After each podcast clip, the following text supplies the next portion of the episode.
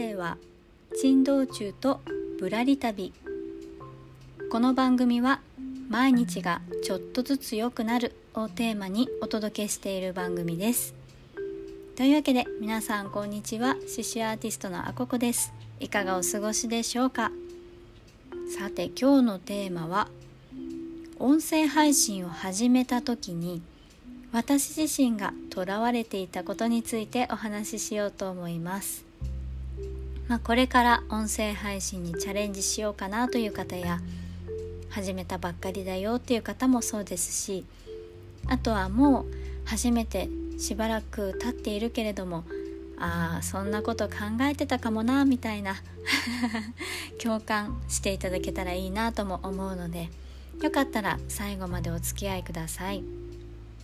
私はこの1年半ですかね音声配信を始めてからかれこれ1年半継続してきたんですね。まあ未だに上手かは、うん、上手とは言えないかな。なんですけどまあとはいえねちょっとずつちょっとずつ良くなっていってるといいなと思ってやってます。でその1年半前私自身がとらわれてしまっていたこと、まあ、ある意味ちょっと勘違いしていたこと。で自分自身の首を絞めていたというか苦しめていたというか。なんかねそういうことがあったのでよかったら参考にしていただけたらなと思ってます。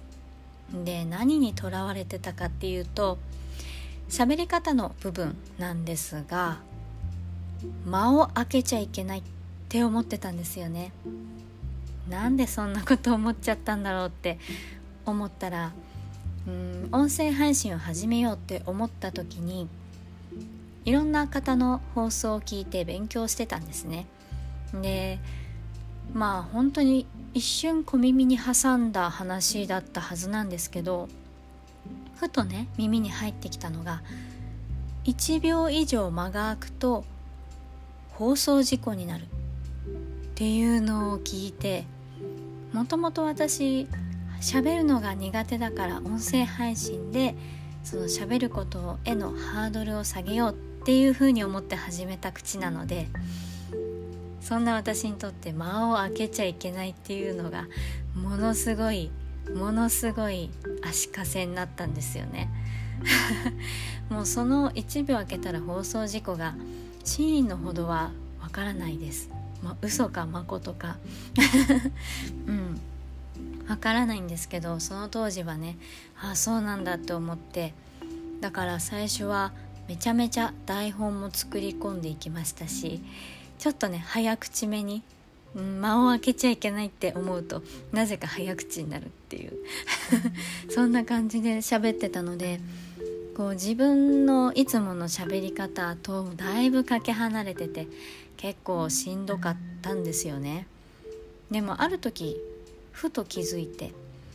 まあ、他の方の音声とかを聞いている時に私よく倍速で聞くんですよね。特にあの情報系のコンテンツを配信されてる方とか。うん。なんかインプットの意味でこう倍速で聞けばいろんな情報インプットできるって思ってそうしてたりとかするんですけど。そうね。早口で喋っちゃうと倍速で聞きづらいなっていうふうに思ったんですよね。でオリジナルの速さで早口だとそうなりますし、うん、で私自身がこう聞いていて倍速で聞いてもオリジナルの速さで聞いてもああ聞きやすいなこの人っていうのは大体皆さんちょっと思ってるよりもちょっと遅めに喋ってるんだろうなっていう感じですね。うん、で倍速で聞いてちょうどいいみたいなもちろんあのもっとラジオ寄りのコンテンツの方とかだとあんまね倍速とかいう考えじゃないかもしれないんですけどでもねやっぱりゆっくり喋っている方がやっぱ聞きやすいですし間もね結構そんなに皆さんすごく気にされてる感じではないかなって思ったんですよね。でもう音声配信ももちろんラジオみたいなもんなんですけど、うん、ラジオ局のそれとはまたちょっと、うん、テイストというか、うん、方向性というかそういったものが違うのかなってその時思ってでなんか放送事故にすごいね すごい脅迫観念を感じていたんですけどそこからあゆっくり喋ってみようっていうふうに思って、うん、いつのタイミングかお気づきになった方もいるかわからないんですが結構ゆっくりめに意識的にゆっくりめにしてなんならちょっと間を空けるぐらいの方が話も入りやすいかなっていうふうに思ってるので結構その辺を意識するようになりました、うん、自分が聞いていてあこの人の話はすごく聞きやすいなって思った方の喋り方とかを参考にしてたりします。ね。ねそれでだいぶすごく気楽に喋れるようになりましたし今も箇条書きの軽い台本とかは作っていくんですよね。本当あのなんだろうな。伝えたいポイントだけをポンポンポンって書いたもの。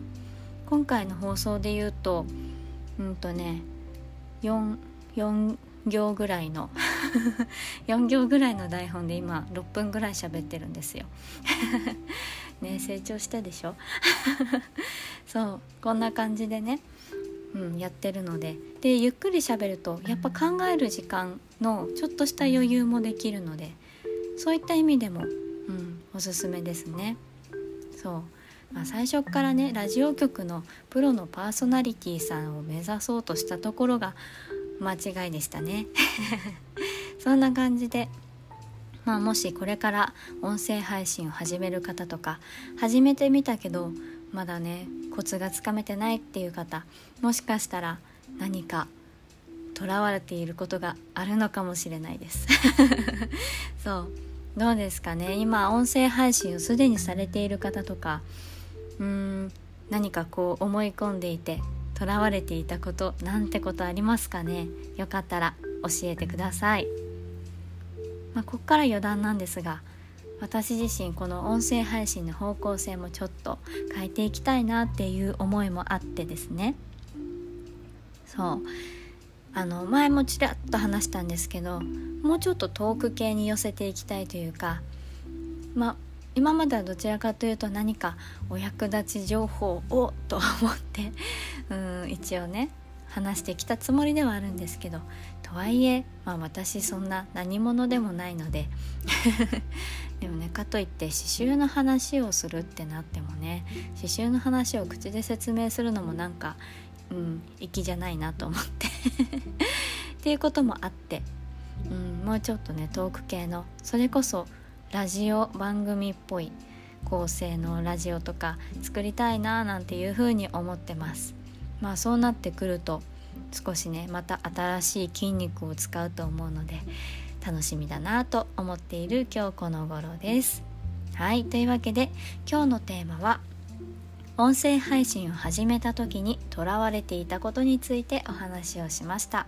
よかったらあなたのとらわれエピソードとらわれエピソードなんか思い込んじゃってたなエピソードあればよかったら教えてください。今回の放送気に入っていただけましたらスタンド FM の方はコメント欄やレター Spotify や Podcast をお聞きの方は Twitter や Instagram などで感想をシェアしていただいたり高評価をいただけますと大変励みになります。またこの番組やアココの活動を応援したいと思ってくださった方がいらっしゃいましたら放送の概要欄やプロフィール欄にある各種 SNS をフォローしていただけますと嬉しいです。それでは最後までお聴きくださりありがとうございました。獅子アーティストのあここでした。ではまた。